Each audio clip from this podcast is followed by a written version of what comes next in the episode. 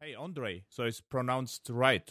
Yeah, Andre is like in the Czech language is uh, like a bit difficult, or difficult. So it's uh, right uh, pronunciation is Ondřej.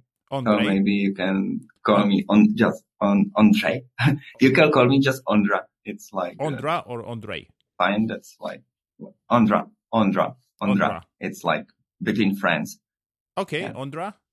Now, uh, the question is, what was your first Hello World? Ah, my first hello world, like, uh, to be honest, I was like a little bit youngster, at least in the comparison with all the other guests that, uh, I, I, I listen, uh, to in your podcasts. I'm a regular, uh, listener, at least, uh, till time you, you started to publish, uh, your show, so, so often that I'm not, uh, not, not following all- of them. Uh, so I started with uh, programming like on, on high school with some courses of uh, Turbo Pascal and then later on uh, Visual Basic and Delphi.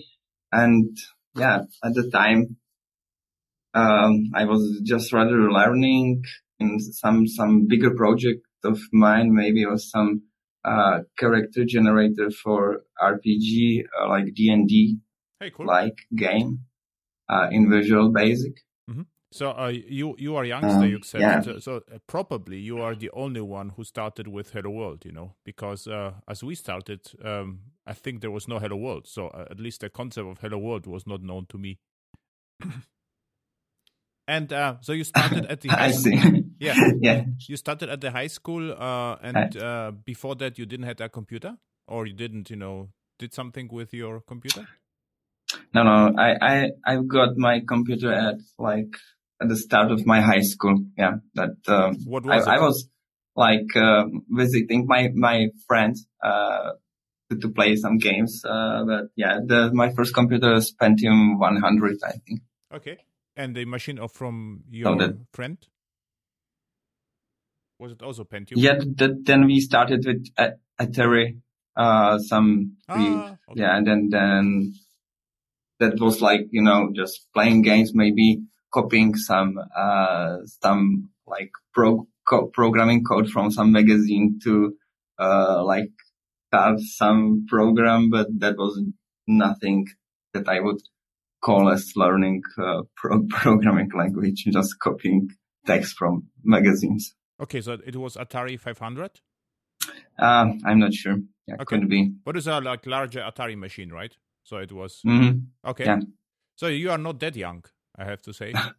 no, no, not not that young, but uh, from perspective of starting learning of of uh, programming. okay. And uh, this this actually does not matter when you start. It's the only thing which matters. You have to enjoy it, right? Yeah, sure. That, Yeah, that's um, that's true. So uh, then you uh, were forced to start programming at school.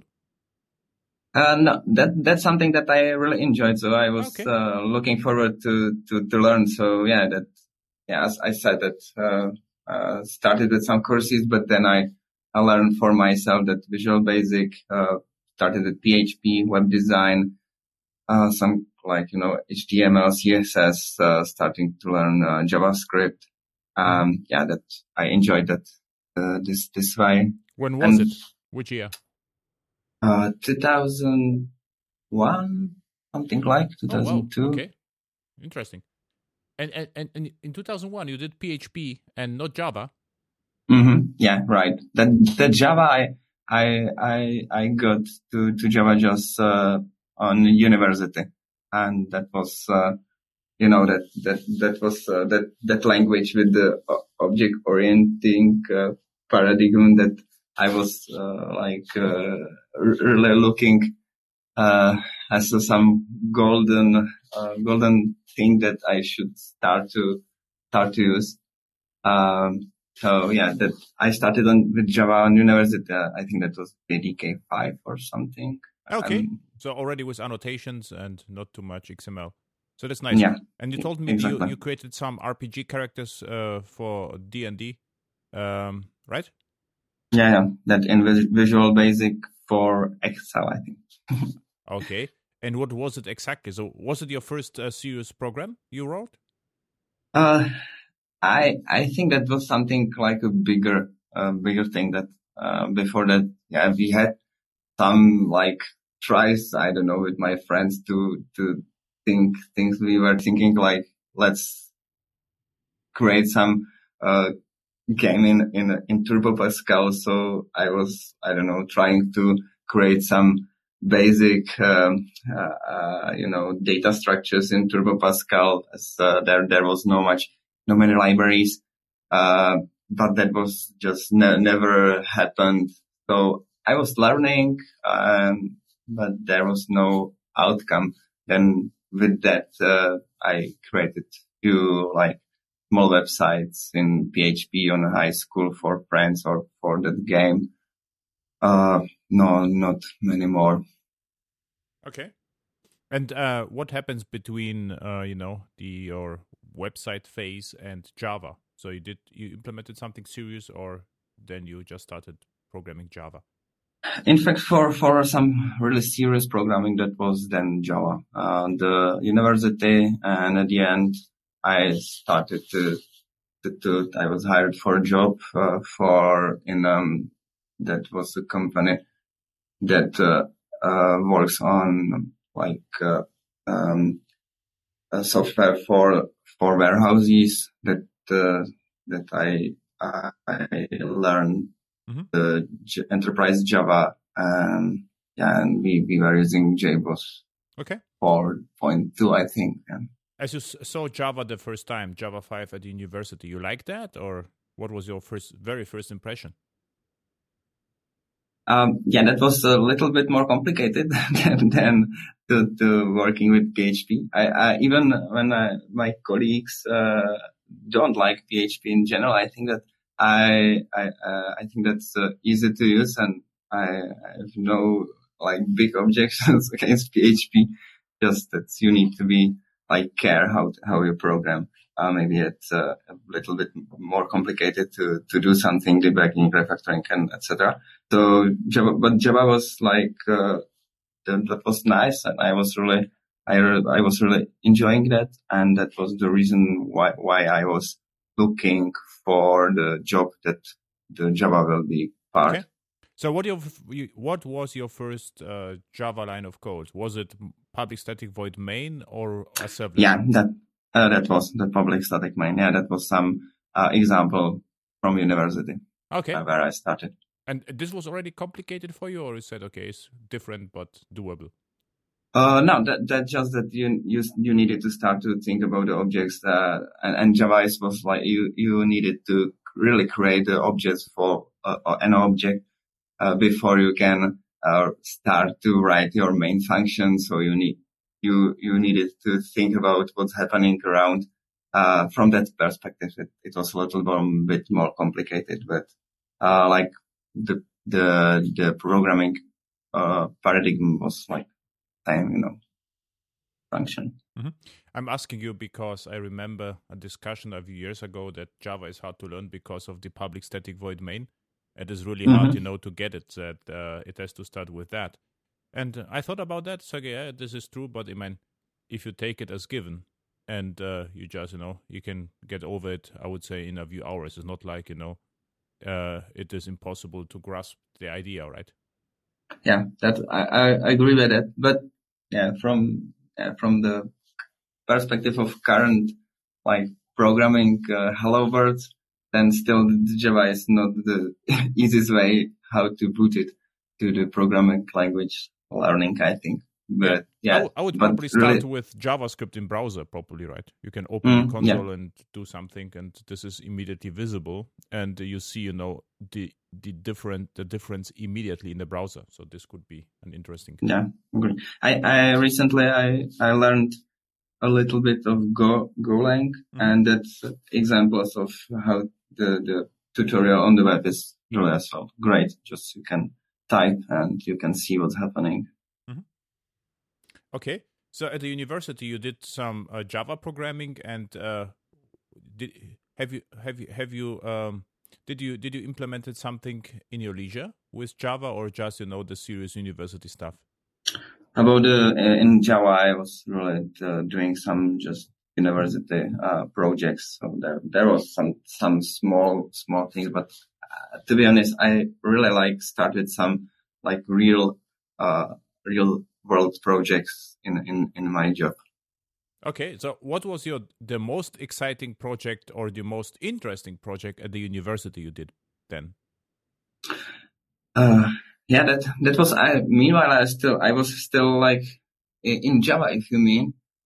Oh, that was uh, hard to say. Uh, that that that that was probably when I was uh, learning how to program in Swing. There was some. Okay. Uh, I learn. I, I remember just that uh, I needed to think about uh, some tables and some comparisons and showing some rows and columns, but that was still, uh, you know, the like seminar project. Uh, but that was interesting for me to learn how the things work, mm-hmm. and, and I like it.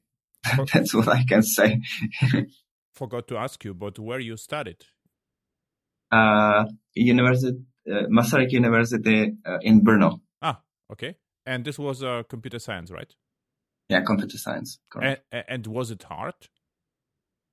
Um, yes, some some of the uh, uh, lessons were a bit bit harder to, to to understand, but I I really like that I have some background and I just uh, time to time I'm um, like um, angry on me that at the time when I was on the university I was not uh, like forcing me to understand more things like like theory, some more theory, some more um, uh, I don't know automate automatas and and so on uh, because it's handy to to to know those things. Yeah. The same with but me. yeah, I like that my problem was uh, I also did C++ in Java at university, and uh, and I did uh, interesting side projects. So my motivation, you know, just to learn dry theory was somehow limited. So, um, yeah. but uh, right now, now with uh, I would really like you know to go over university again and to relearn the theory, just for fun because uh, yeah, yeah, this this yeah, but I think this is like like it is, you know, if you just yeah, I'm, I'm... just learn the theory uh, it is uh, really dry. And uh, if you start with programming, it becomes it becomes very soon very exciting. So you see why why you need a stupid theory. I can just you know write something reasonable without the theory behind. Yeah, I totally agree. That that was the same with me, uh, and and and, yeah. and now it's really and would be handy to, to to know the things, and I needed to to search the web and and uh, yeah, trying to understand what's what's behind and why that's okay. happening.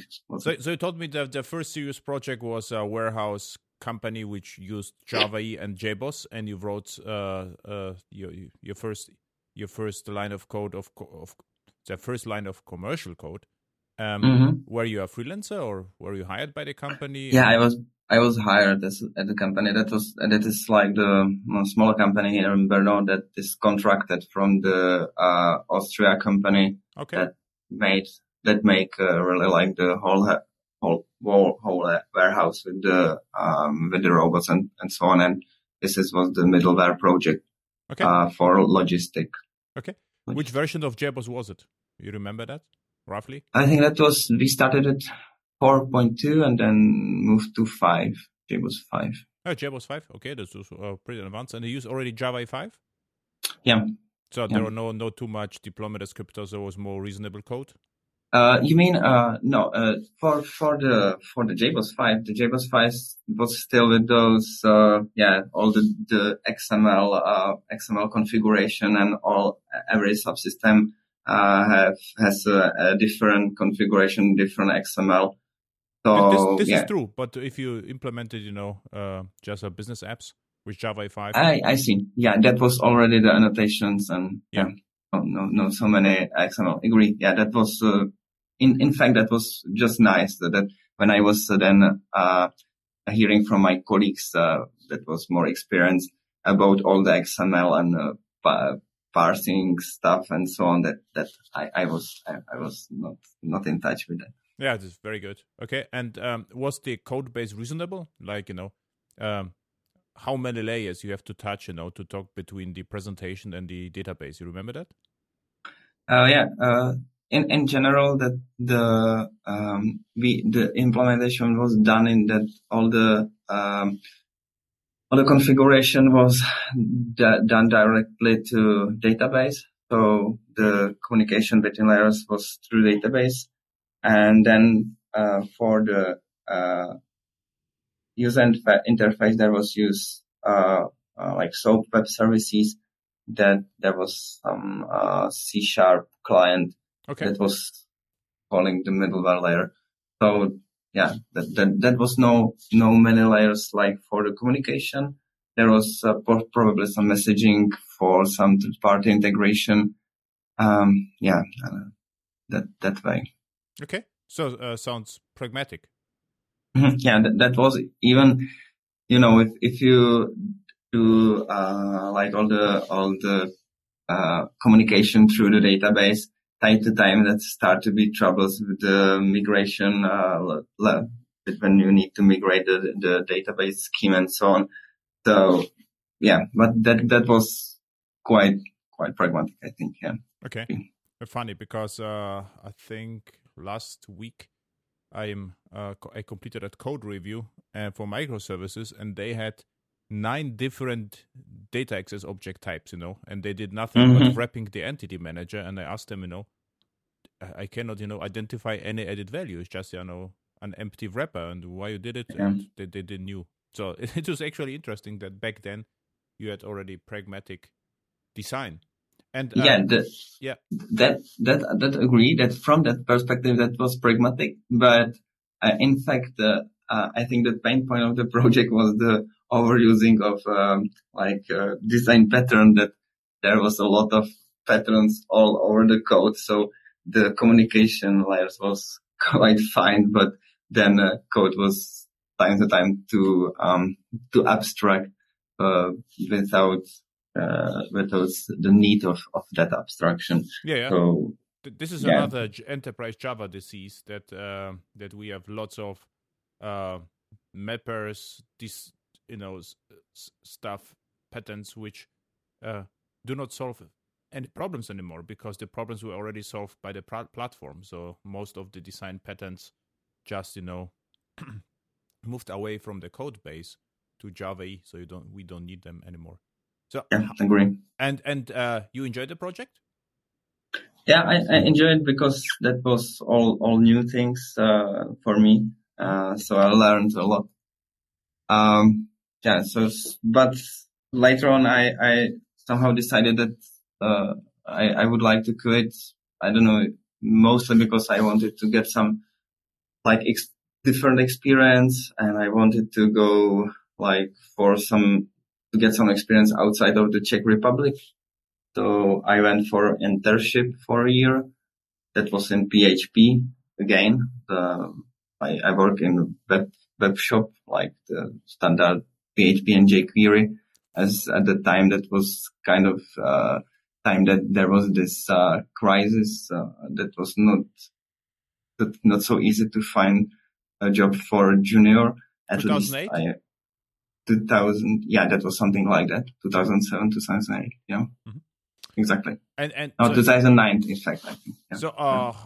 how long did you spend at the uh at the warehouse company? Two two years. Two years. And then you just, you know, stop to say, I would like to do something else, or you were fine. Yeah, exactly. Uh, no, I was, I, I just, I just wanted to, to do something else. To, for me, I wanted to go to some foreign country and where, got some different, like, perspective of the way of life. Or, okay, yeah. that's actually interesting. And, and where you went? I was in Brazil. Oh, that, this is great. So you spent one year in Brazil. Yeah, yeah.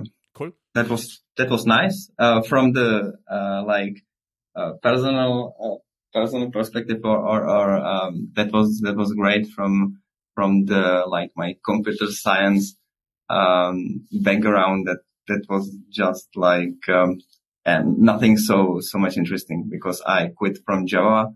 I I get got back to PHP. That was a small company doing websites, and there was like home baked mm-hmm. uh, administration system with all the baby I would say, um, maybe diseases of small companies. Mm-hmm. Yeah, but that was interesting for, for me for sure. And was it for you, uh, uh say, a shock, you know, moving from Java 5 to PHP back, or you enjoyed the experience, or? I was, uh, meanwhile, I was still somehow like involved in PHP. Uh, so I, I was doing small like web, uh, webs for friends or something. Right. So I was still in touch with PHP and I've, uh, I know what, what the difference is and there was no shock. I, I just expected that it will be different. Um, and I need to be more careful of doing things and I, I will have troubles with changing name of variables and or, or so on. Okay. Well, I'm asking because um, I um, I organize uh, or I deliver workshops at the Munich airport, airhacks.com. Mm-hmm. I see. Time, I know it. And from time to time, I get uh, actually every uh, every uh, season or every release, I get um, I get PHP um, developers Mm-hmm, and uh, and they really enjoy Java E or microprofile. They say this is actually incredible, and mm-hmm. uh, and, and and and there was never an attendee who didn't like the experience. So I'm really curious now why they like Java E and microprofile that much. Uh, because uh, what you probably know, Java is sometimes you know said or Java is said to be like s- s- slow and and not productive, which I don't understand. But uh, they say, okay, this is actually what you're showing us is incredibly productive, and they usually stick with Java E. So the question is, why is that? I mean, why is the perception that Java is not productive, and all or all PHP developers I met so far really like the Java experience? What what what could be the reason actually? I see. Uh, for, for me, that that uh, I was I was uh, I have the experience from different times. You know, Java was uh, AS5 that was like, uh, that, that I needed to, to wait for, I don't know, two minutes, uh, till the application was deployed and server was started. And that was really different from, from these days where you get uh, like just a few seconds to get all, all the stuff working or maybe even with, with, uh, with, uh, lighter approaches like Quarkus. That's yeah. just a few milliseconds. So at the time, uh, that was uh, Java, at, at least the enterprise Java was uh, like uh, a bit like heavy lifted, uh, like slower. Mm-hmm. That was productive, I think, but uh, that was time to time. It was really, really long time to to get things okay. working. That's interesting because back then I did a lot Java as well, and uh, what, what I what I always fight against was you know the the optional or superfluous uh, patterns, which you mentioned. Mm-hmm. And if you wrote, you know, thin wars or uh, your, your thin code, mm-hmm. I it see. Was, it was always fast, actually. So I was always able, you know, to have a turn turnaround cycle around, I would say, five to ten seconds. Mm-hmm. That's really nice. That yeah, that that's probably like uh, not so good design of the application. Agree. Yeah. That was really and one big monolith with a lot of parts that needed to be deployed. So and I, yeah. what, what I did, I uh, did some investigation. What it turned out back then is that the the um, most time was spent translating named queries into stored procedures in the database. So at the deployment. Mm-hmm. So this was, I see. Yeah, and um, if you didn't generate too much, you know, name queries, it was okay. But some uh, developers just generated all the name queries from the IDE. So they had hundreds of named queries, and they took forever, you know, to parse all the prepared statements. Mm-hmm. I see. Yeah. Uh, so, so you think I, that the the main pain points of Java E was the slow turnaround cycle, yeah? time to for me at yeah. that time that was really ah, okay. the, the, that thing. Uh, that's actually uh, good to know. So uh, now, now you know, you know from first hand from PHP developer what's the impression of Java is. So, so okay, I can agree. I wouldn't also. But it is like you know 10, 10 years ago. Yeah, sure. So but I also wouldn't change. accept you know to wait two minutes until something happens on screen. So I, I ne- never liked such project or uh, that idea. Okay, after one year, you, you, you went back from Brazil to Brno again. Mm-hmm. Agree. So why? I mean, Brazil uh, is Brazil not that nice as Brno, or why you? uh, that the main point that I was there uh, like for internship that was uh, limited time, just one year, and I was there with my girlfriend. Girlfriend, so uh, she was. He had the trouble to find her a job, so we just returned back And when I returned back, then I I uh, I was hired uh, to Red Hat. So and I am here from that time. So oh, interesting. So uh, why you were hired hired by Red Hat? I mean, how it uh, or I I was not hired by. I'm sorry, that was uh, wrong list. That uh, I was uh, I was uh, searching for a for a job, and I, the Red Hat office here was like growing, and and it still is growing. So that there was the offer, and I I just go to to the Red Hat to to ask if they they can hire me. Okay. So and which which position you applied for? Uh, I I started as the quality engineer here. Okay. Um, yeah. So I was working. Uh, I I came to Red Hat at the time when uh, WildFly's or the JBoss AS7 was before launch. So I was like uh, rewriting the uh, tests from the old version of JBoss AS to new new version where the all things change from from management perspective and class loading and all stuff all that. Uh, yeah, so I, uh, that that was that way, and then this is actually I, a great way for onboarding or to understand the code base, right? Just uh-huh. rewriting the test. So if you start with that, you cannot you know damage too much, and you learn a lot. So actually, it's a very good idea to start a project or to to you know to understand a project starting with uh, writing tests rewriting tests or migrating tests right?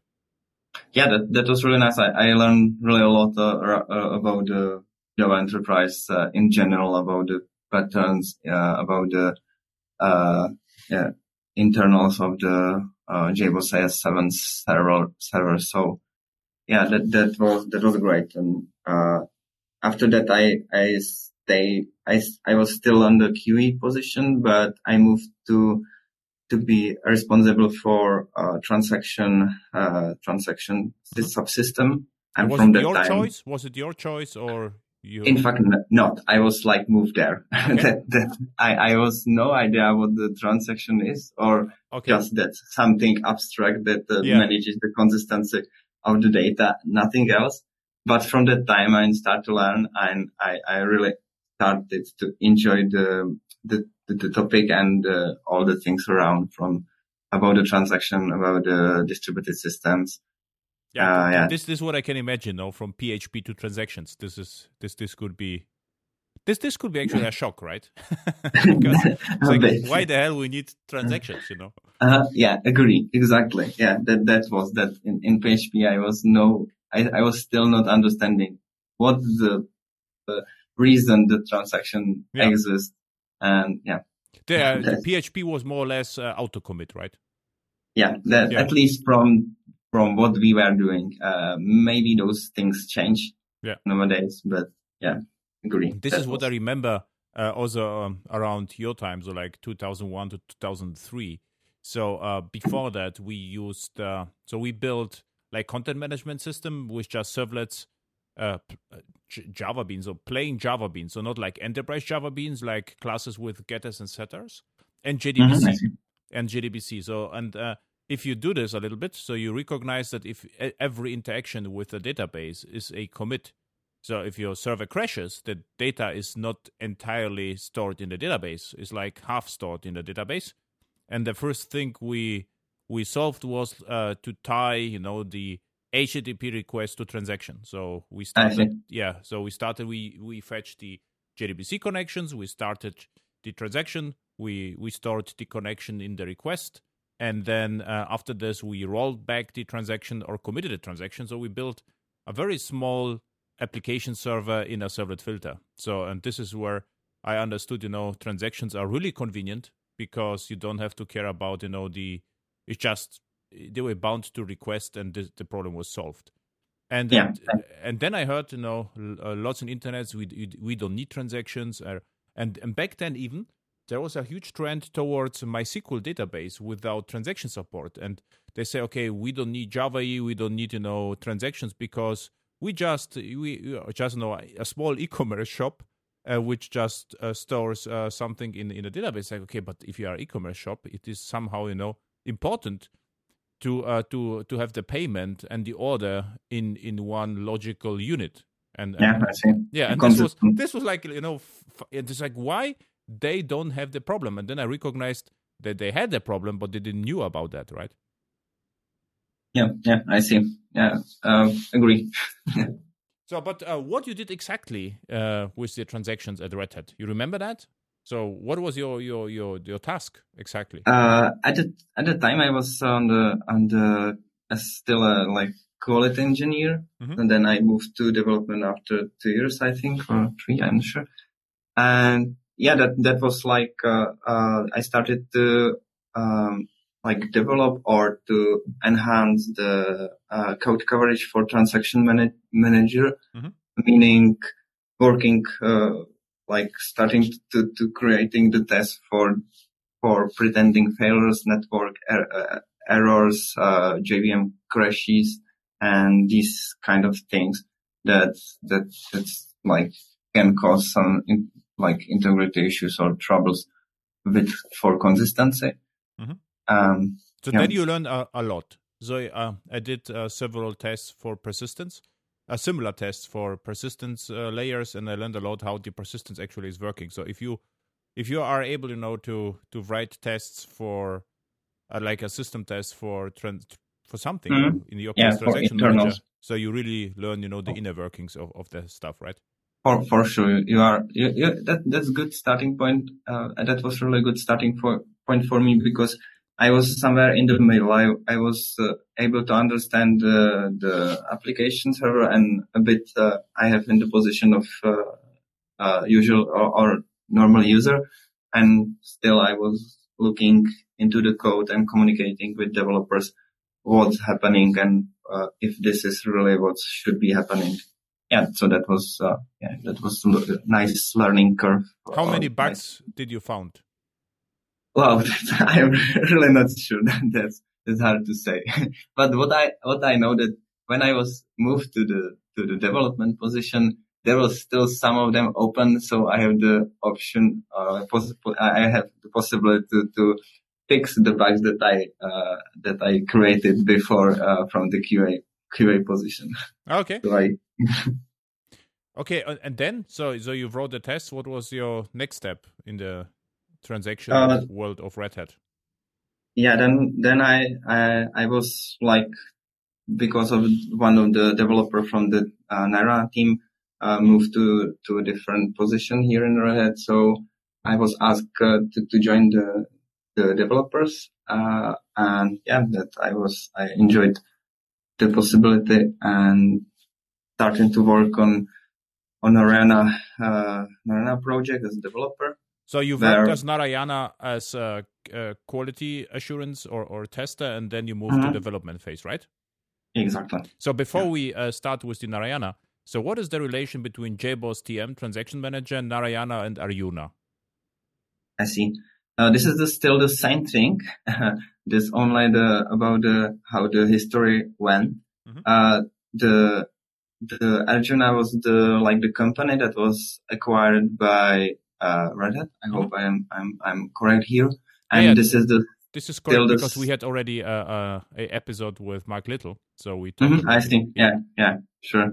Uh, then uh, then that's that's right, and that there was just the um, renaming of the project, and but I'm not sure why, but that was renamed for Arjuna to Narayana, mm-hmm. um, and the uh, JBoss TM, which is like JBoss Transaction Manager, is just the Arjuna. It's, it's the, like, this is the, the transaction manager which is used in the okay.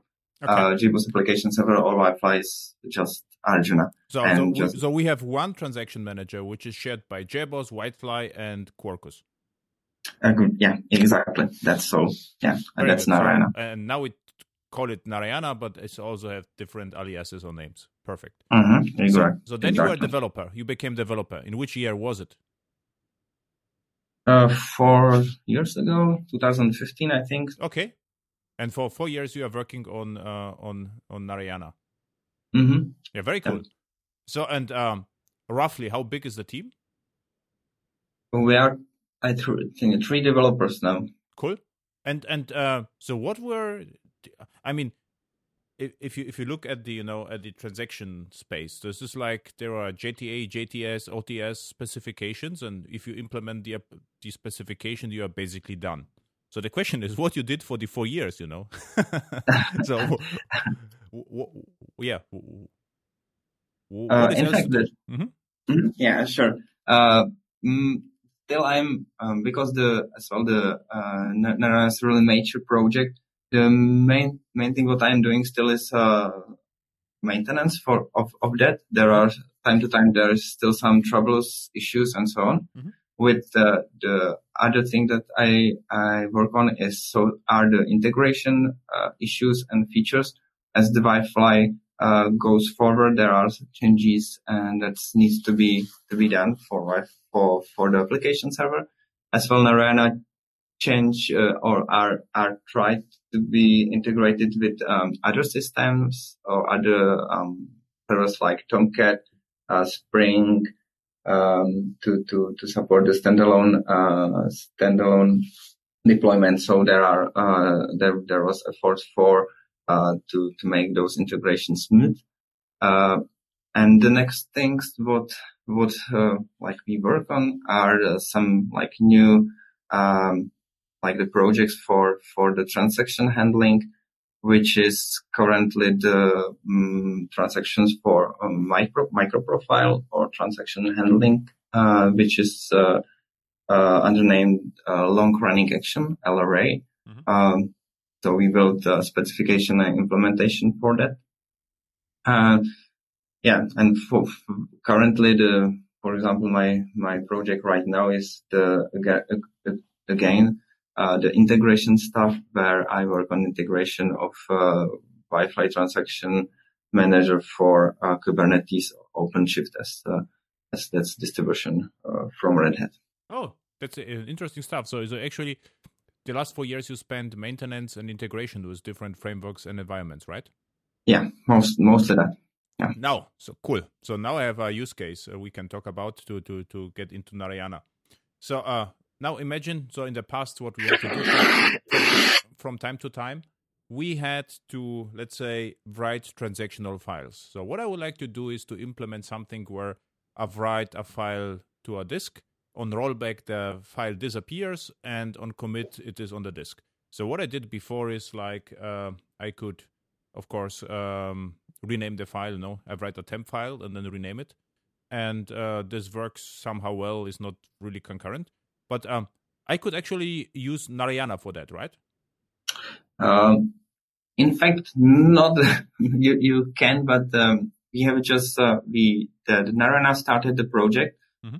uh, for uh, file like the transaction for file system, but it happens or we found that that's not so. That's pretty hard to do uh, yeah. in a really uh, atomic way, and that that that were no no like uh, probably that that's something from from I, I wasn't a part of the decision, but this this project for uh, transaction for file system was deprecated, and no. currently it's not actively developed. Yeah, yeah. Uh, I I don't wouldn't like use Narayana to do this, but um, I could use Narayana for the transaction notification and processing, right? Mm, so, yeah, I, sure. I mean, uh, there is let's say we have just a servlet, and the servlet starts a request, and uh, the request has to be bound to transactions. So I would imagine. So the first integration point of Narayana is like I say, hey Narayana, there is a new transaction going on, right? Mm-hmm. Yeah. So yeah, that's how this would look like. So there is this like a Narayana builder dot new builder dot Narayana manager dot start transaction. So how how the bootstrap of Narayana would look like? Uh, for standalone application, yes, you need you have the uh, some con- you need to create some configuration, which is um, like now you are uh, at the at the at the space of some uh, internals of Narayana, but you can just take what what's already prepared in our yeah. quick start. Yeah, how long is and the is, is the configuration roughly? It's some uh, it's some it's an XML file with uh, I don't know 20 lines or something. Okay, so this like. the minimal configuration. So we need 20 lines of XML. Okay. Mm-hmm. Yeah. Of course, you can go with uh, all the defaults which which are part of the code base, but normally we propose that you you should take those that configuration file as um, mm-hmm. as, as basics. Uh, give me some examples of the of the entries in the configuration. So what's the names of the configuration entries roughly? Um, so that, that, there are things like uh, transaction timeout. Mm-hmm. Uh, what is the then you there are the configuration of uh, some uh, internal classes of Narayana which should be used for uh, transaction recovery with for the recovery mm-hmm. when something wrong happens. Um, then that there are some other other things with uh, yeah with about the, where the storage of the uh, transaction log should be should be placed. Uh, yeah, this, okay. this, these things. Okay, so the, uh, and then from Java code, Java perspective, what would be the first class I see, like Narayana Builder or Narayana Factory, or what is it? to be honest, uh, I would need to, to, to check really the uh, re- real name that there is. Roughly, there is just the, pseudocode. Uh, so pseudocode. Yeah, yeah. What you you have some. Uh, you need to instantiate the Arjuna, Arjuna um, which gives you the the transaction. Okay. Uh, in in fact, that when you there are like the transaction, the Narayana transaction manager composed from the like two main parts which is transaction manager, which manages the transaction during the runtime and the transaction recovery manager, which is the, uh, like the different process or the different or started as a thread, uh, which is, which manages troubles when trouble happens, uh, either during the, uh, the processing two-phase commit or when some J, uh, JVM crashes and, uh, some, in that transaction are left in the uh, transaction log store. So at that time, you, you need to, to have this uh, running. So you yeah. need to start you need to start uh, because uh, what can happen is uh, so what we have we have just a servlet. Let's say we have uh, an environment which only supports servlet let's say tomcat without with servlets nothing else. So and what can happen that tomcat itself crashes and if it starts again we have to remember what we did and therefore we need two parts right? So the recovery part will read somehow a, a file which in the file there is the transaction log and in the transaction log there is a clearly stated wait uh, we did here begin or commit or whatever right? Yeah correct. Perfect. that's it. Uh, if, if exactly. Because the the, the tomcat is like the, the not, there is no direct uh, integration with the transaction manager. So you need to like start start it for you can uh, for for that can uh, check the um, recovery records and manage the transaction for you. Yeah. Otherwise, Tomcat would forget, you know, to proceed with already running transaction in the database, for instance. So this, this will mm-hmm. happen if you don't do this. Okay. So we have the Arjuna transaction manager, which is responsible for mm-hmm. transactions, mm-hmm. and we uh, create a transaction, right? Mm-hmm. Yeah, correct. And the transaction has uh, XID or global ID. Yeah, the uh, the, here, here is that the, uh, um, the transaction as a, as an object has uh, some, some ident- unique identifier which, uh, which is needed for transaction manager to know, uh, what, the, what participants or what resources are part of the transaction. And this, this, this, this ID is, that is a, a global ID of the transaction or global transaction ID. Mm-hmm. And uh, XID, which is part of the uh, JTA specification and is def- defined as, as uh, with with the definition of which that consists from two parts. Uh, is the XID consists from the global your uh, global transaction ID and uh, like local transaction ID, which belongs to the resource, which is part of the transaction. So that means you have the. But in our case, if we just have a servlet, the transaction will be always local. Means we have only one process participating in the in the transaction. So what it means, the global ID doesn't matter, right? Uh, the global ID does matter. Really, here depends how you manage the transaction because uh, you have the uh, if you uh, if you use the transaction manager for uh, uh, for managing the transaction, then you use the Java Transaction API for managing it. That mm-hmm. this this is the like the nice abstraction for uh, for transactions. Mm-hmm. But with that, there is this the the implementation of the JTA is Transaction Manager with which provides you uh, with that API and and manages the global transaction. And part of the global transaction are some participants. uh, if you don't want to use the transaction manager, you can go with just the local transactions, which are the, just the transactions uh, managed by the resource, meaning, for example, JDBC driver. That means you run just uh, set auto commit to false and then and run the connection.commit and manages just that transaction for the database. You don't have this uh, standard API. Uh, you you are not uh, able, for example, in WildFly to use the uh, annotation as transaction as transaction because that is all managed by a global transaction from transaction manager. But you are like with one less layer of the abstraction uh, to, to, to say that. Okay. And the local transactions don't have an identifier. Uh, in, if you if you would use the like the resource local transaction, then yeah, there is like uh, just some uh, uh, possibly there there has to be some identifier, but that will be just local for that uh, particular resource. So this is what um, I meant. What what I meant is if you have just you know local transactions or the you said that the XID comprises two parts: the global part mm-hmm. and the and the local part. Mm-hmm. So yeah. the, the global part could be just 42. It will be constant, doesn't matter actually, and and what only varies would be the local part, right?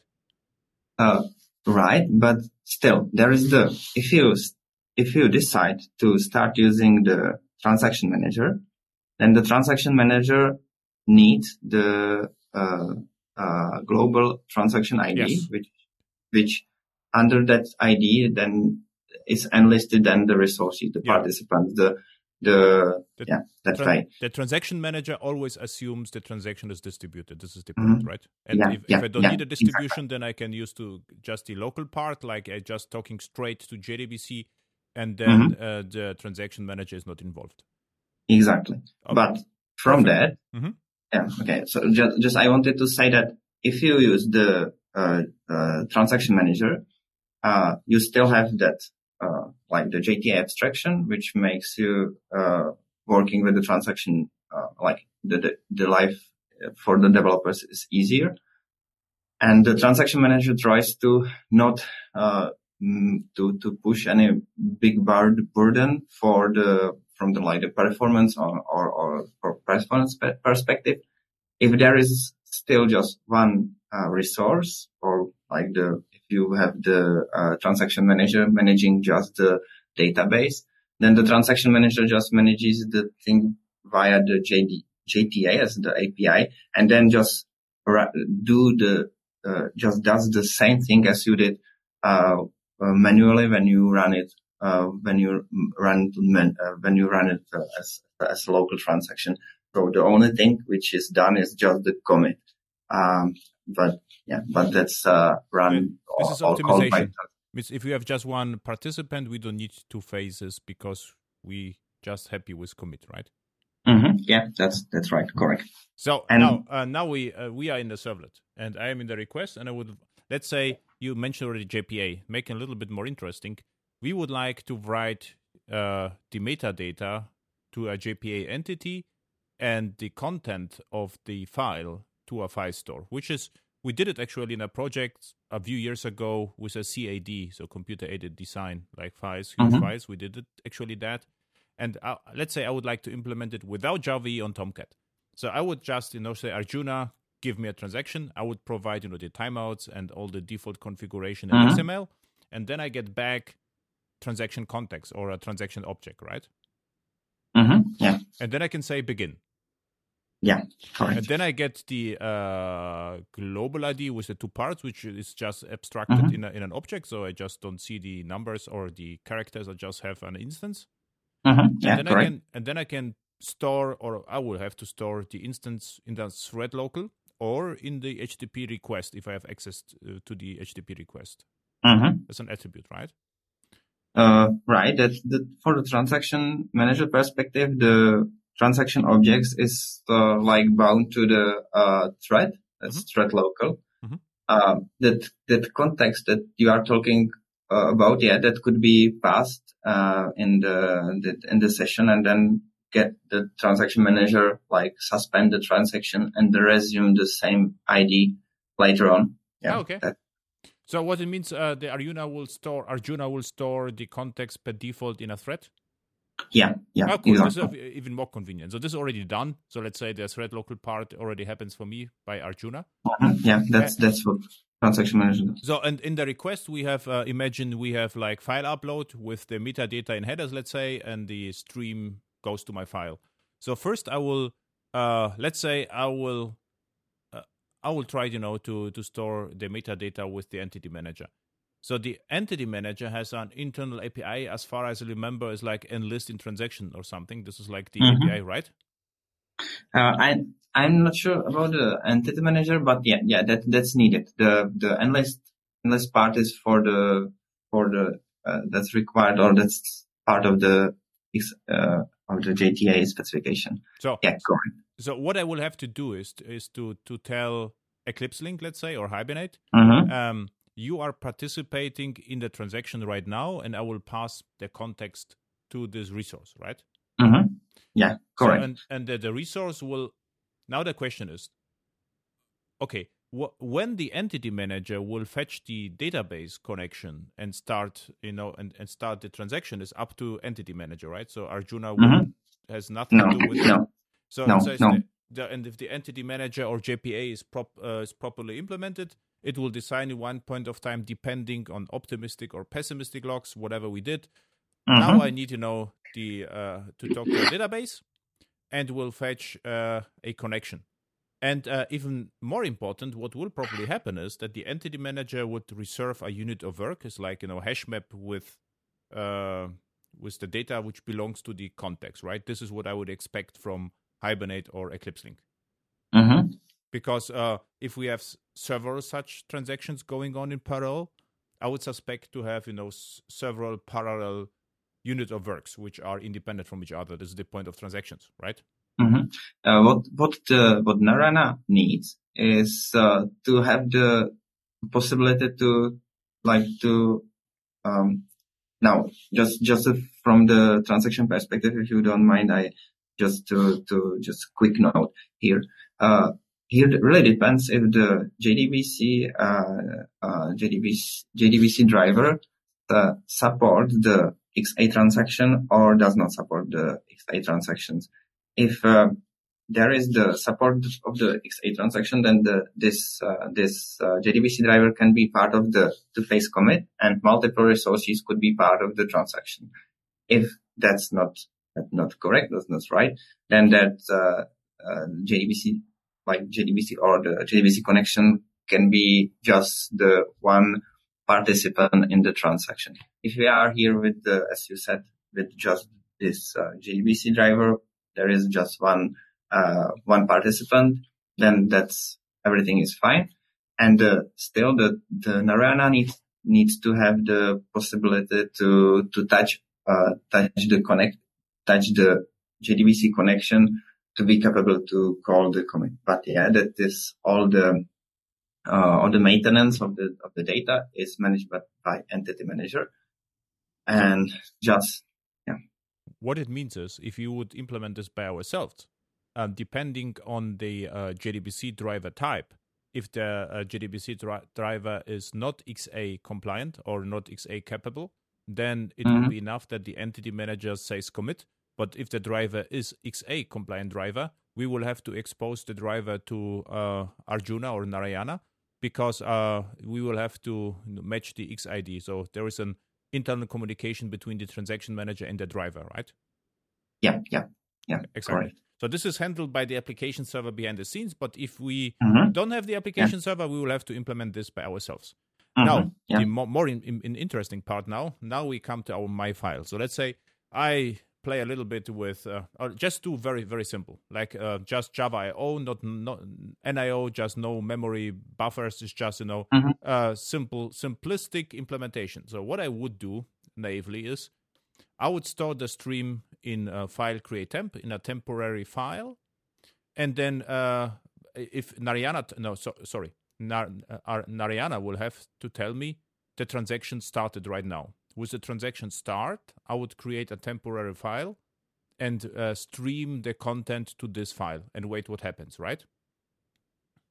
Uh, right. Uh, um, um, from the from, from yeah that that's correct. Just uh, what you will probably what you will need to to create is uh, to to to implement that uh, file like uh, file file stuff uh, being uh, like um, the the participant of the transaction. So you need to uh, you need to provide the to, to follow the API which which is defined with the with the Narayana or yeah with the Narayana host how hope now. Uh, so then yeah you will you are like set okay now the transaction begins and yeah that now you should commit or yeah exactly. Yeah. What i forgot is my temporary file will not work exactly because what you said earlier uh, narayana is able to suspend transactions. So what i want to do is probably it would be wiser to use the global transaction id as a file name. Mm-hmm. let's say it would be doable yeah. but because then we can proceed you know if our server yeah. dies uh, we know okay this uh, file yeah. already exists and we can proceed if i would just use temporary file name there will be no correlation between the global id and my file right yeah exactly the in fact that's what what you you need to uh, implement is like the xa resource api mm-hmm. and yeah exactly because the narayana during the commit you will or during the information from the from the transaction manager, you will get this uh, this ID of transaction, which you as the implementer of the file system uh, resource, you need to you need to manage on your on, on your own. That yeah. that you need to match that file to that uh, transaction ID. And in the case of application servers, we will probably use JCA connector, which would expose exactly yeah. that. Exactly. Yeah, exactly. And it's very simple and already implemented that. I think the name is connectors with the Z as an example. So it is every, uh, you have to write three files. But let's say uh-huh. we yeah, don't we, we don't have JCA because I'm more curious about the Narayana stuff. So we will have to use, you know, we will have to use the proprietary uh, uh Narayana um, classes, which in fact will look like XA because they have to implement the XA. Uh, mm-hmm. Yeah, protocol. exactly. Okay. Okay. Yeah. Okay. So the we have now two phase commit because we have two participants. We could actually uh, simplify that, but for now we have two participants. One my file connector, and the other one is the, the JPA.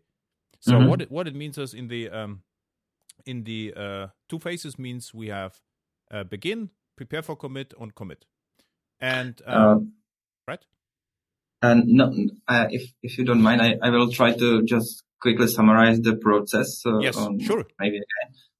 So uh, the transaction transaction starts with the like I know transaction dot begin, mm-hmm. and at, at the time there is uh, everything what's happening is uh, processing in memory, mm-hmm. Uh, like from the transaction perspective, you know. Yes.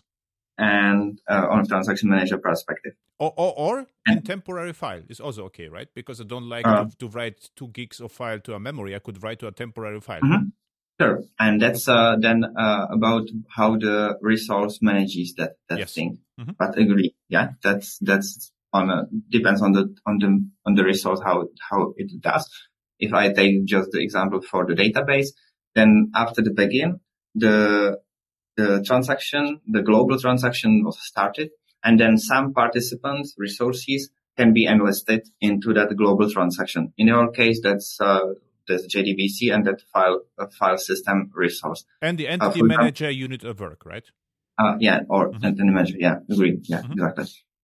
But that's the the uh, the uh, the work that some um, some entity persists and so on are currently managed by entity manager and depends on the entity manager how it does. But we are still somehow in the in the in the global transaction processing.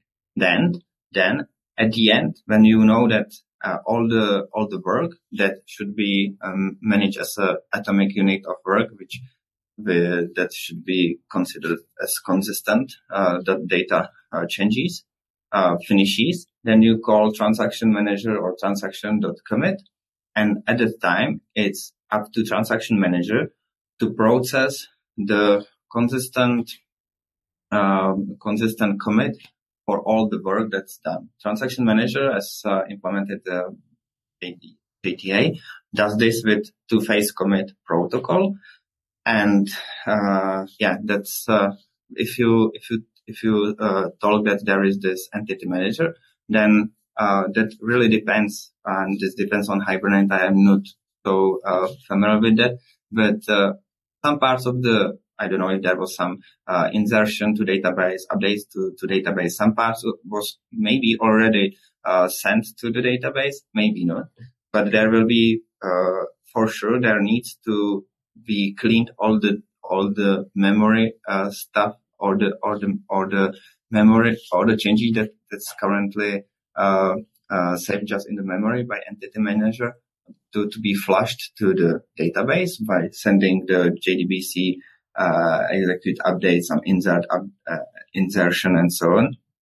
For for database would really save those changes into the, that internal storage. This is usually done before two-phase commit pro- protocol starts and uh, the entity manager uh, uh, like uh, register itself to the uh, JTA uh, to be be part of the JTA synchronization like calls, which is which can be which can be observed as the transaction is started to be finished.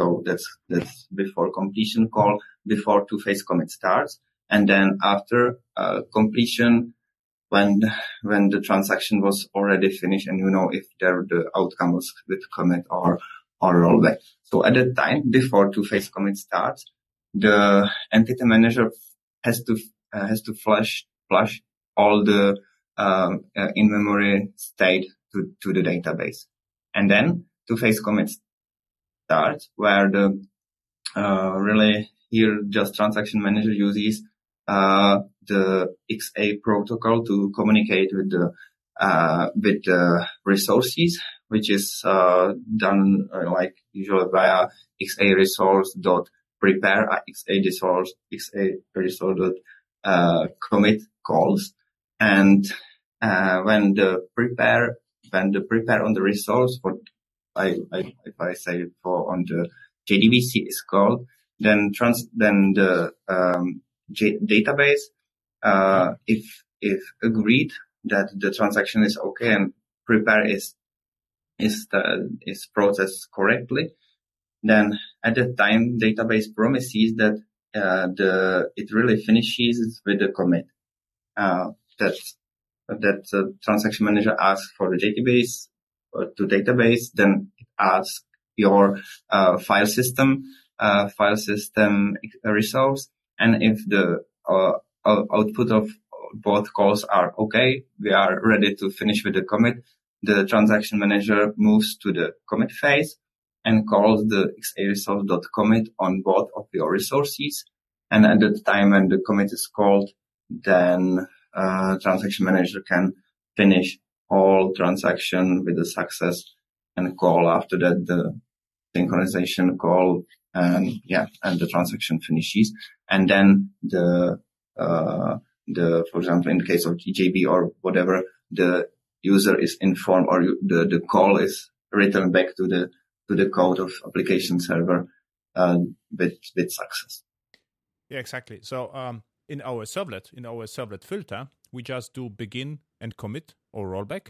And what you describe right now is is, is controlled by Narayana. So the whole mm-hmm. you know uh, begin, uh, prepare, and uh, commit is the protocol which is controlled by Narayana, and uh, mm-hmm. all the states are stored in a transaction log. So that if we crash, Narayana could reread the log consistently and proceed and recover from the crash. Uh, right. That the uh, the transaction log is filled at the time the prepare uh, prepare phase finishes or okay in, to, to, simplify this it's so so if i if i would say that uh, that easily we, we can say that um, if some crash or trouble happens mm-hmm. before the whole prepare phase finishes mm-hmm. then uh, it's expected that all the resources will be rolled back mm-hmm. if the prepare phase uh, finishes with success then really the there are the logs stored in the Narayana, uh, Narayana log store, or, or uh, and uh, even after some crash or trouble, the transaction manager of Narayana will commit all the resources uh, at the end uh, after yeah. some time. Because in two-phase commit, the prepare fa- phase is more or less like the commit phase in in in local transactions, right? So it means if uh, we have a uh. local transaction and the server crashes after begin, no one cares about because there was no commit, right? Yeah, yeah, yeah. That's that's that's yeah. From that perspective, you are absolutely right. Yeah, yeah. like right. Yeah. And uh, so we have begin and commit at the servlet level, and uh, just what you said very quickly is uh, uh, if we have the entity manager, we just have you know uh, JPA entities and uh, we change the state. Um, so first, the um, if we have two-phase commit, the Narayana will tell the entity manager begin. At the at the begin, the entity manager will create the unit of work. It's like internal set internal transactional cache. This is how, how mm-hmm. we can see this, and yeah. it will manage uh, all dirty, freshly created and deleted entities. And then in one mm-hmm. point of time, there will uh, the prepare phase will kick in, and in the prepare phase, the entity manager will flush whatever it has in the transactional cache straight to the database without caring about begins or commits because begin commit uh, is is uh, is uh, managed by uh, Narayana because we have two phase commit XA JDBC driver. Uh, I, I agree. Just I would say that I would not mix the prepare um, like word here or prepare term. The flush, flush to the, the database has to happen before the prepare starts. So, so uh, what's what's what's the call? What's the XA call for the for this phase? So uh, this is not no no XA call. This is uh, for JTA perspective. It's done via synchronization point. JTA defines the uh, synchronization uh, like object. And you can register the synchronization for the particular transaction. But what's the method name in the synchronization interface? It's called uh, before completion. Before completion, exactly. So Narayana will call indirectly before completion, mm-hmm. and, and this yeah. before completion uh, will flash uh, the transactional cache to a database. By the way, you can always do that. So you can invoke flush as as, as often uh-huh. as you like, yeah. and you would just flush the dirty state to a database, and and and this is uh, you know the convenience of transactions mm-hmm. because mm-hmm. yeah. commit ne- didn't happen yet. So this is like so the before completion is invoked with session synchronization interface by Narayana. Mm-hmm. And um, yeah, and this before phase is uh, uh, tied to XA protocol. This is why you didn't want it you know, to to tie it to mm-hmm. prepare. So exactly. and and in my uh, in my file system i don't have session synchronization so i will just expose you something else which uh, we will have to write an adapter. Integration would be actually your job right now. And uh, and uh, the uh, narayana will will invoke a hook in my file system. And what i will do is i would rename a file with the global identifier probably to file with uh, the business name what i wanted to have. Let's say let's call it uh, myhouse.cad, and but I will still create a lock, and I, I, I will have an exclusive lock to a file, so no one else will will be able to change the file. This is mm-hmm. what I will do, right? That's that's at the time when the prepare is called. At the time when the XA resource.prepare is called, which is implemented by your resource. Mm-hmm. And you receive this call with the prepare with the UID of the transaction, which is going to be prepared. Then yes, that's, that's what you do. You create the log for yeah. nobody else can uh, touch it. Yeah. And then uh, I'm just waiting until Narayana tells me you are done. This will be the global commit is done, right? Commit or rollback. Now it depends what will yeah. be the uh, outcome of the transaction. Yeah, on rollback, yeah. I will have to delete the file and uh, release mm-hmm. the lock, and then commit, I will just release the lock, right? Mm-hmm. Yeah. Yeah, cool. So you see what we'll have to do, you know, if you don't like to have the application servers, you will have to implement this correctly by ourselves. And the the problem is, of course, in projects, everything works in a single thread, and under pressure, everything breaks down. So that's what I see. Uh, that all you know, own implementations of persistence or uh, whatever they I just don't work anymore because the subtle differences when you release what is uh, is a little bit hard to implement, right? Mm, I see. Cool. Uh, so uh, there's a one, one one minor part. What we could do, we could ac- actually optimize the whole thing, and we can tell Narayana that the uh, local file uh, that my local file system uh, is the last should be called uh, as the last transaction and to emulate emulate two phase commit. So we can uh, mm-hmm. optimize the whole thing that uh, you will only call to my file system commit, and this will simplify my implementation and speed up a little bit the performance, right? Yeah, correct. There is possibility like that there is the optimiz- optimization that you won't call the whole the prepare uh, to all the resources, but you uh, switch the order of the resources in, in the in the like the document protocol, and you will define one of the resources to be uh, to be uh, not and not taken as the XA resource, but as the standard resource, and that way that resource will be just committed, not uh, not not called with prepare and commit. Yeah. Okay, that's yeah.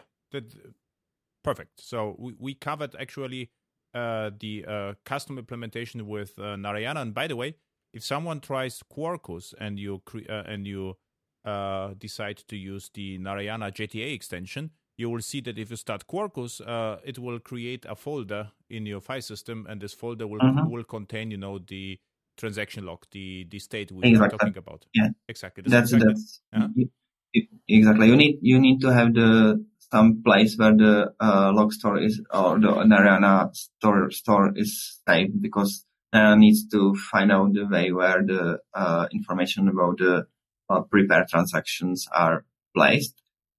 Yeah. Narayana currently uh, like supports to save the log at uh, either to to the file system or to database. Yeah, which but is reasonable because uh, in some of my project you know, to um, they uh, they um, deployed application servers to a cluster. And on a crash they forgot to migrate the transaction files which would be you know part of the recovery procedure. So what you will actually have to do is to restart the application server. If you restart the application server on different node you will have to copy the the uh, transaction files right?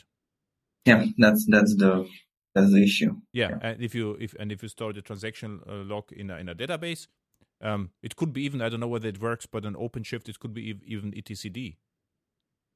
Yeah, that's that's something what what like they are currently thinking on, but etcd is not a great place because all the configurations uh, for Kubernetes yeah. is there. So but it's yeah, already no. there. You know, if you have a simple cluster, we could use etcd to store it. But you can, yeah, mm-hmm. for sure. That's yeah. possible, or could be. So I'm I'm not sure if etcd because currently Narayana provides just JDBC connector. So the etcd would need to have some JDBC implementation, which I'm not sure if, if correct, if it's right or if, if it is uh, available or not. But if, whatever JDBC, uh, um, API, uh, uh whatever database which implements JDBC can be used. So and now we do the same without Tomcat and just with WildFly. So we have the same servlet and instead of uh, the servlet filter, we will invoke one single EJB, which is marked at stateless. And this in stateless default behavior already starts and commits transactions and on the runtime exceptions and will roll back the current transaction. Mm-hmm. So I yeah. assume behind behind the scenes what happened is if you inject the EJB to a servlet, what gets injected is the proxy of the EJB. And because at stateless says uh, transaction required, it means required means if there is no n- not a transaction available a new transaction is going to be started and if there is already an active transaction it's going to be reused in our case the servlet didn't start a transaction mm-hmm. so uh, the uh, proxy will tell a kind of aspect a transaction aspect uh, mm-hmm. Uh, uh, that there is no transaction going on and then the ejb will go to jta i assume java transaction api and say uh, start transaction or begin at uh, begin. Exactly. Mm-hmm. And this uh, begin does exactly the same what we discussed before. So the difference is the JTA is a API which is standardized, and uh, mm-hmm. uh, the implementation would be a Narayana or Arjuna class, mm-hmm. and the same or, will happen behind the scenes, right?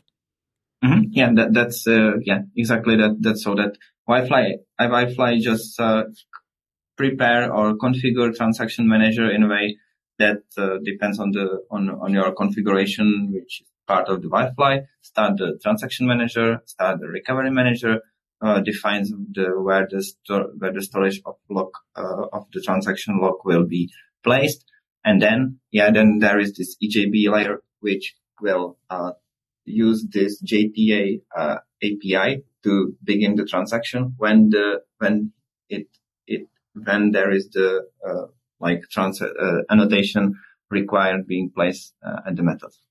Yeah, cool. And um, if you would say we don't like EJBs, so by the way, the EJB would be just a single class with a single annotation and stateless, no interfaces, nothing in between. So this is actually the great story. But now let's say let's say I don't like the at stateless annotation. I would like to use instead of stateless request scoped at transactional.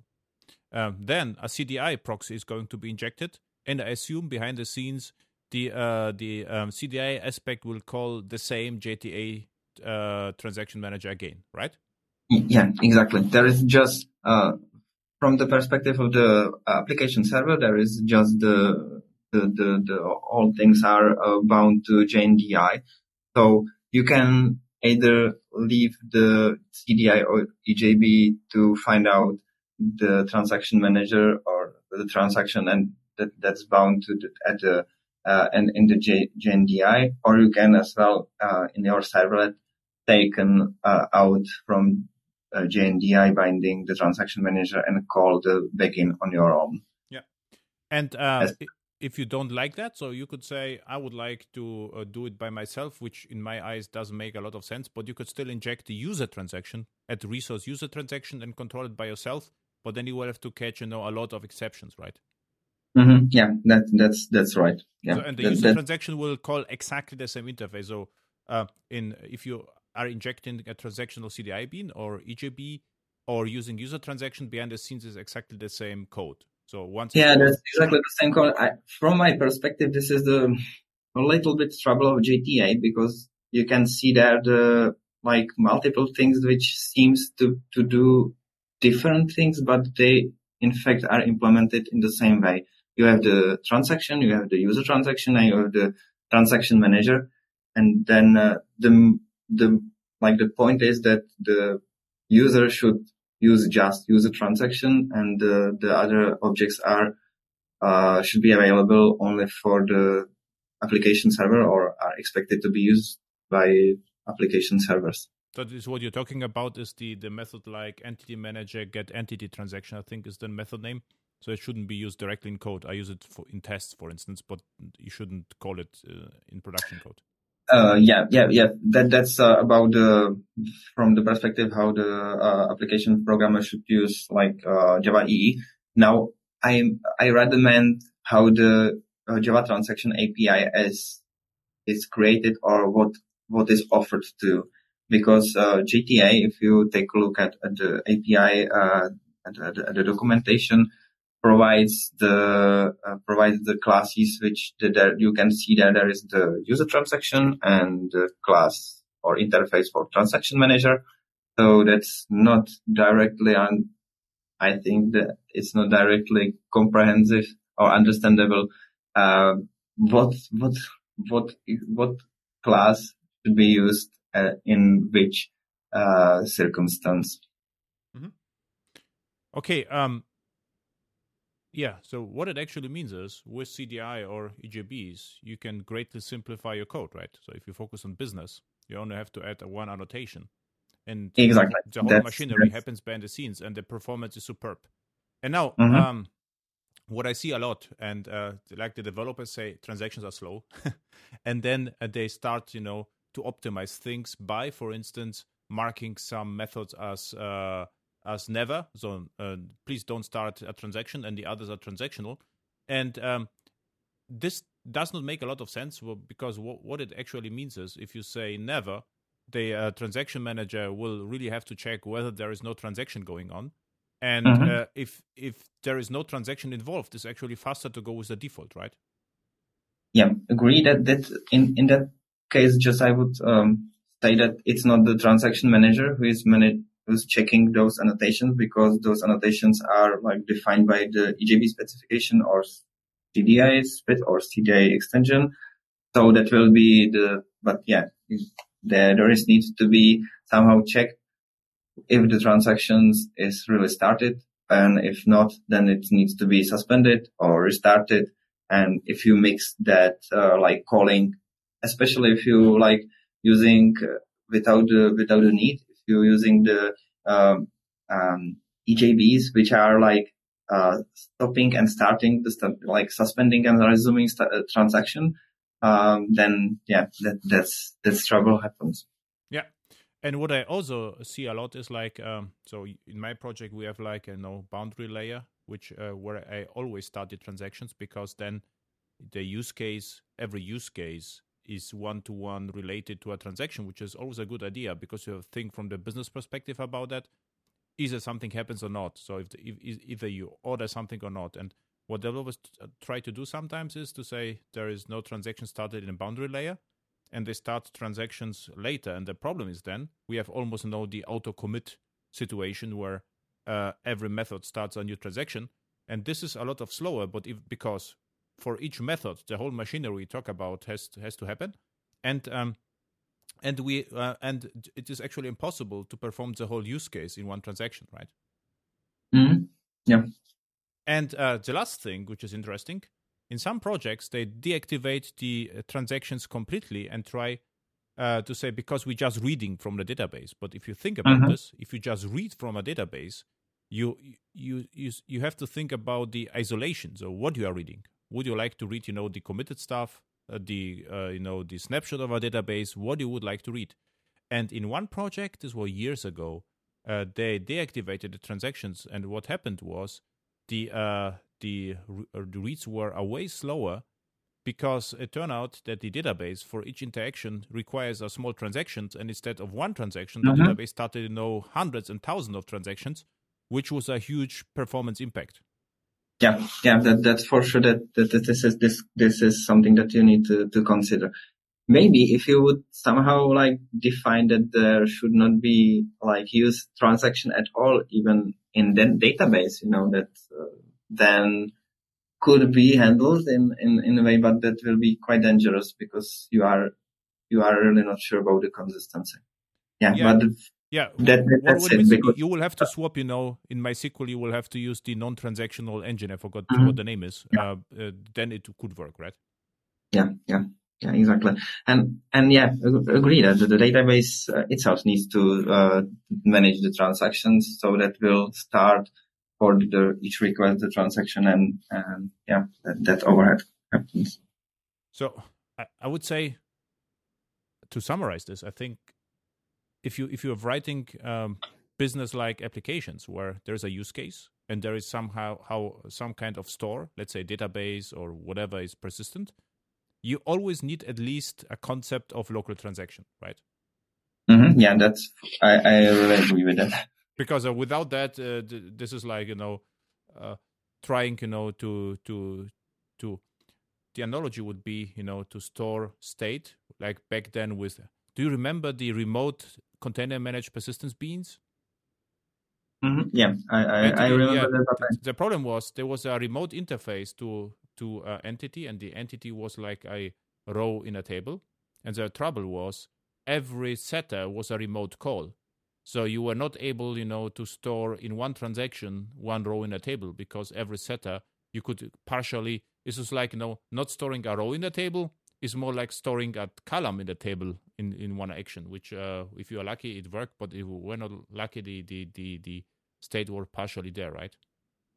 Mm, uh, uh, maybe I have just one one one point on this uh, that um, I agree what this said. Just uh, again, that really depends on if you decide to not, you won't be using the uh, database that supports the transactions and you will start using some NoSQL, which uh, like do not offer you some uh, API for transaction, then you just need to think differently. You know, you need to, to, to store the document directly as the whole and manage something in, in memory So it really depends on what you really want. I, I, I, would say you will have to do the same. So if you have, for instance, NoSQL database with a document, what you will have to do is you will have to know that every interaction with the system is actually a transaction.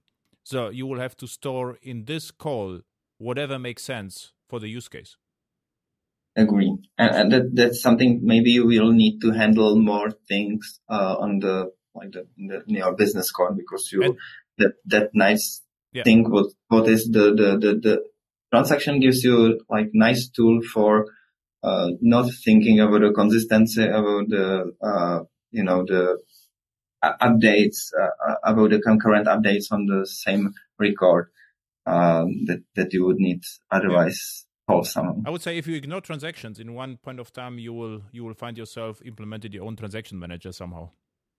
Yeah, yeah. There is, uh, I think there is some. Uh, I, I I don't know if you um, know the that there was some nice note on the Twitter from Martin Kleppmann. Uh, that's the guy who who talks about the transactions and distributed systems, and he said exactly this. But okay. Send me the link to the note, so I was not. Uh, yeah, this is what I, I show I will try to f- find it later on. Uh, like send you, I will send you. And now the most important thing is what we talk about now has nothing to do with Java. So if we would write something in Node.js, Rust, Go, or whatever, it will be exactly the same procedure. So let's say we would write a Node.js system which which talks to a Postgres database and would like to write consistently a file we will have exactly the same conversation with JavaScript methods, right? So there is there is nothing specific in Java what we talk about. So this XA is like a protocol, uh, known protocol for distributed transaction coordination, and you can implement it whatever programming language you like, right?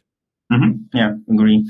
Uh, just I am to be honest, I'm not no not I'm not um, not following uh, what is the state of the transaction management in JavaScript or Node.js world or in Go uh, world.